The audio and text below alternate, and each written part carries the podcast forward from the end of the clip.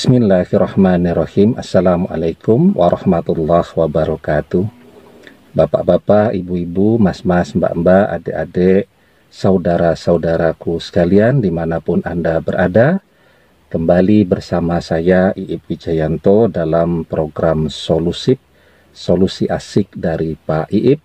Selama beberapa waktu ke depan seperti biasa kita akan berbincang, diskusi, mengupas berbagai persoalan kehidupan ya relasi orang tua dan anak-anak, mantu dan mertua, calon mertua dan calon mantu, masalah waris, masalah makanan, minuman, olahraga, dan tidak lupa masalah yang selalu hit sepanjang zaman, yakni masalah cinta, ya. Dan seperti biasa, jika ada pertanyaan, silahkan di WA pertanyaannya ke nomor WA yang ada di bawah ini.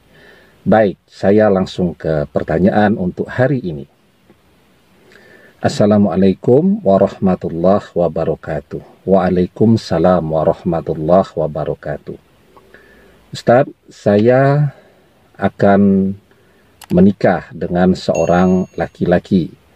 Yang menjadi persoalan adalah ibu tidak menyetujui pilihan saya karena perbedaan latar belakang ekonomi kami.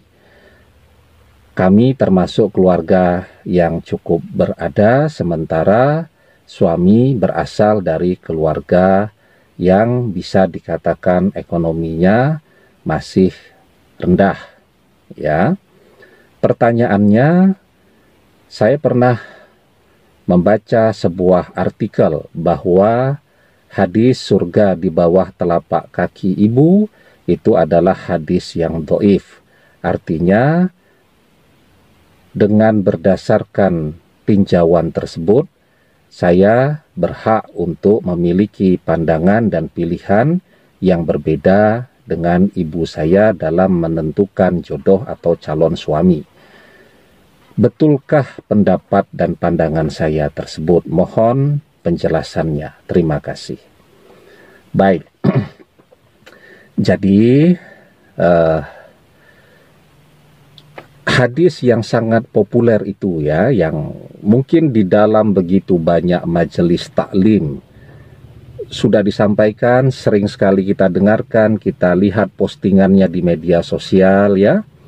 Kemudian juga biasanya nih dijadikan senjata tuh oleh para ibu untuk memaksakan kehendaknya kepada anak-anaknya khususnya dalam memilih jodoh. Kamu kalau uh, tidak manut dengan pilihan ibu, kamu tidak dapat surga. Kamu jadi anak durhaka karena surga ada di bawah telapak kaki ibu ya. Nah, jadi hadis ini sendiri ya, jadi teksnya itu kan berbunyi al jannatu tahta aqdamil ummahat. Surga ada di bawah telapak kaki para ibu. Jadi hadis ini al jannatu tahta akdomil ummahat ini memang sangat sering disampaikan di mana-mana ya. Dan ini harus diluruskan. Kalau pendekatannya menggunakan hadis ini, ini sebenarnya adalah hadis yang doif ya. Penjelasannya bahwa uh, dikeluarkan hadis ini oleh Al-Kudai di dalam Musnad Ash-Shihab halaman 102. Ada beberapa kitab yang lain yang juga mencantumkan hadis ini dengan sanad dari Mansur bin Al-Muhajir dan seterusnya. Derajatnya sangat lemah karena ada dua rawi yang tidak dikenal, yaitu Abu Nader Al-Abbar dan Mansur bin Al-Muhajir. Imam Al-Munawi dan lain-lain menyatakan hadis ini sangat lemah atau hadis mungkar. Seperti keterangan yang bisa kita lihat misal di dalam kitab Silsilatul Ahadis Do'ifal wal Maudu'ah halaman yang ke-59. Ya. Jadi jika yang digunakan itu hadis ini itu adalah hadis yang doif ya tetapi tidak berarti kemudian uh, kita juga boleh ya wah ini hadis ini doif saya tak melawan saja kepada ibu saya ya. Artinya apa? Ibu itu tetap substansi yang layak dan wajib juga untuk kita hargai dan hormati karena perjuangannya di dalam mengandung dan melahirkan kita ya. Nah, kalau ingin uh, berdalil sebenarnya ada dalil yang lain memiliki makna yang sama tetapi bukan hadis yang tadi ya. Nah, dalil yang lain tadi bisa kita lihat di dalam sebuah hadis dari Jahimah As-Sulami radhiyallahu an beliau datang kepada Nabi Shallallahu alaihi wasallam dan berkata, "Ya Rasulullah, aratu an akhzuwa wa qad ji'tu ashtashiruka faqala hallaka min ummin qala na'am qala falzamha fa innal jannata tahta rijlaiha Wahai Rasulullah, kata Jahimah As-Sulami, Aku ingin ikut dalam peperangan dan aku datang untuk meminta pendapatmu. Maka Rasulullah Shallallahu Alaihi Wasallam bersabda, apakah kamu mempunyai ibu? Halaka min ummin. Itu kata Nabi. Ya. Kemudian uh, Jahima As-Sulami berkata, ya, naam.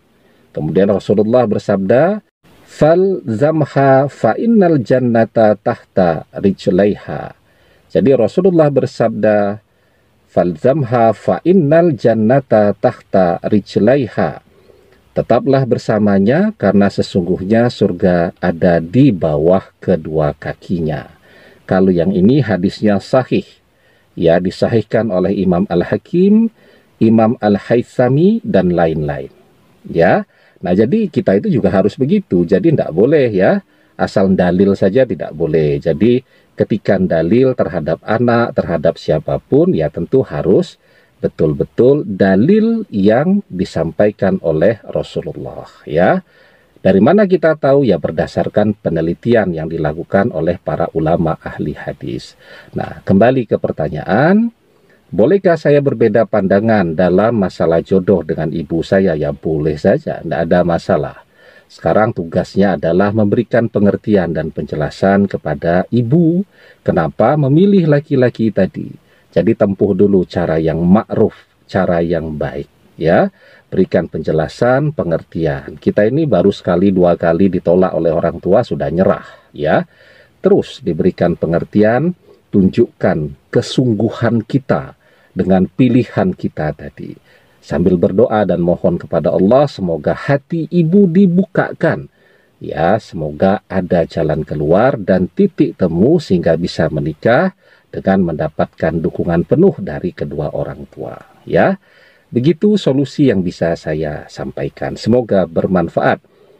Demikian dan jangan lupa untuk subscribe channel Iip Wijayanto seperti biasanya ya. Dan yang subscribe saya doakan awet muda, sehat, panjang umur, karirnya sukses, terhindar dari PHK ya, sehat walafiat dan semoga semuanya masuk surga. Wallahu a'lam bishawab. Billahi taufik wal hidayah. Wassalamualaikum warahmatullahi wabarakatuh.